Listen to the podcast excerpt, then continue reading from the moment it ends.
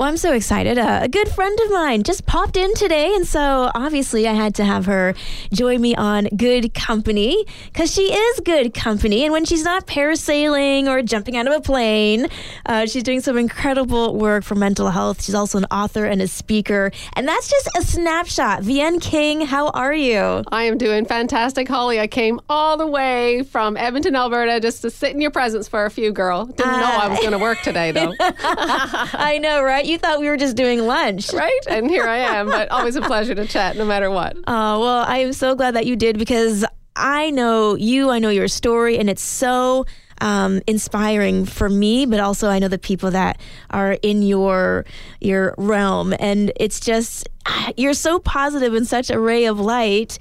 But yet, when people hear your story, it's like how how do you go from such a dark place to being able to be so positive. So, do you mind just quickly sharing your story? Sure, sure. Well, I mean, I feel like I was always had this desire to impact and influence mm-hmm. the world. Like, um, growing up, I was uh, just that little redhead with freckles, personality to match kind of thing, right?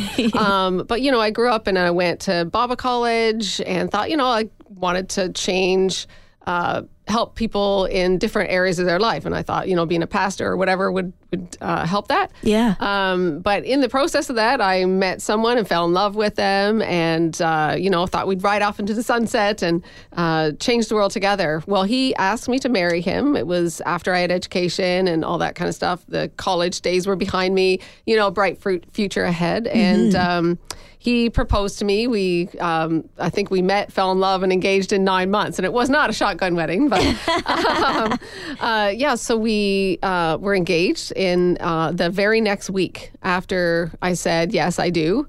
Um, I ended up in the hospital uh, fighting for my life. Uh, it was um, within a half a day. I was paralyzed from the chest down and uh, you know the that, the short version is like after weeks of test they diagnosed me with transverse myelitis. Um, they said you'll never walk again, and you're going to need full time care, and for forever, basically, to need full time care. And um, but my biggest question was, do I do I still have a fiance? Do I still have a mm, future? like yeah. they're telling me I'm now a person with a disability. What does that even look like? But um, you know, my husband, who yes, he stayed, and we are we just celebrated our 23 year anniversary. Uh, but in that, it was it was just um, a lot of struggle now to adapt as a person with a disability. But uh, you know, there's so many there's so many roads we can go down with telling you my story. But the bottom line is, uh, you know, we've just went through so much in our life and our marriage. But I had to rebuild. I had to find out.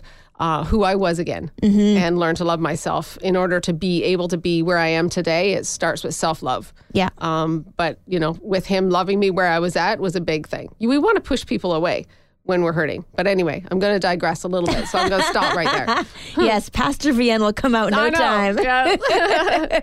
well, you are doing a lot with regards to mental health, which I I love because I find that you know, we're roughly the same age. And when we were younger, when all this was happening to you, there wasn't the awareness or support to help people navigate these devastating diagnoses with the support mentally. So, can you share a little bit about some of the things that you are working on and what your hope is with them? Wow. Well, uh, even in my own uh, mental health journey and trying to figure it out, like you said, like back then we weren't even we didn't really talk about mental health, and yeah. even in as I transitioned from uh, being an able-bodied person now into becoming a person with a disability, like uh, the focus was on wheelchair skills or managing your everyday, your bladder and bowel, or is going to be top priority of conversation, but there was really nothing about mental health, and I didn't really see other mm-hmm. people in wheelchairs doing incredible things. I mean, I did see some people, but it didn't translate that I could do that. Right. Uh, so there was nothing to help me with this crisis. That my life just got turned upside down. Now, what do I do? Um, and so now, like a, a, big part of my journey is to keep my own mental health by making sure I'm okay. But uh, part of it is seeing a gap uh, in some of the areas and wanting to contribute to filling a gap. Like I'm only one person, but I believe that we all have a, an opportunity to fill gaps where we need. And that's why I started. Uh, I've I've authored two books, um, but this next course that I'm working on is actually a mental health empowerment course. Mm-hmm. Um, and uh, I've had some really great conversations with some key people. Uh, that's going to hopefully get this course into um, the laps of people that really need it.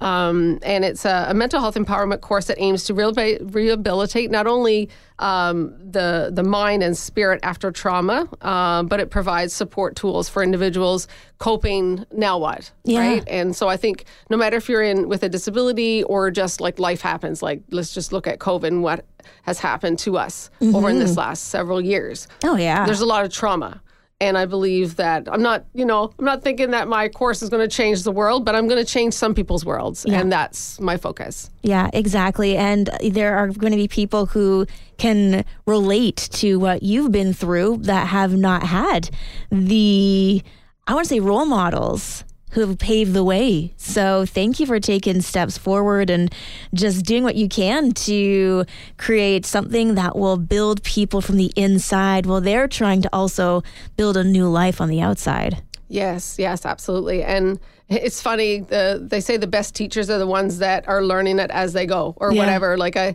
I, I feel that anything that i've done like um, with mental health empowerment or or any of the life lessons that i'm teaching other people like i'm living it out in real time yeah like i'm working on this mental health empowerment course but i'm going to tell you that i've had to work on my mental health more than I ever have, like, you know, over COVID. But over COVID, I felt like that I had some great coping mechanisms and some great strength but there's something that's happened post pandemic that I believe that has been so underestimated. There's this after effects that even World Health Organization acknowledged that if we don't um, uh, we've underestimated the, the the after effects of the pandemic, and if we don't, uh, like, if we're not aware of that, yeah. Um, then we we're doing ourselves an injustice. So even just being aware that okay, we've just all experienced something traumatic together, and to think that we can just move on from that. Oh, you know, pandemic is over now. Go back, resume life as normal. Yeah, you um, can't. No, you can't. And so uh, managing that in my own life as I'm trying to develop something that's going to help other people where they're at, mm-hmm. uh, it's a blessing and a curse, right? Like you have to work really hard. But the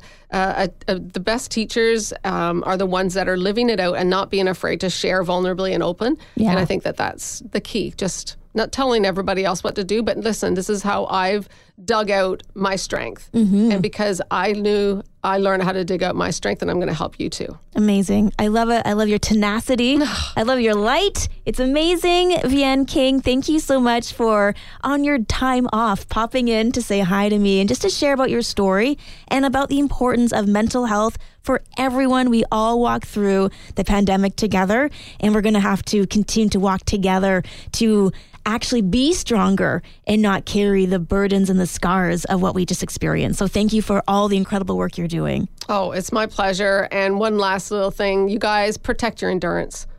Protect your endurance at all costs. mm-hmm. and uh, you can follow me to find out more. I'll be able to tell you more on that. But you need to protect your endurance in order to last. Yeah. Okay. So where can people go for more?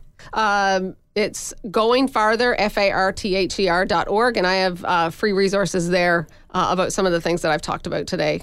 Amazing. Vahen King, thank you so much. Thank you.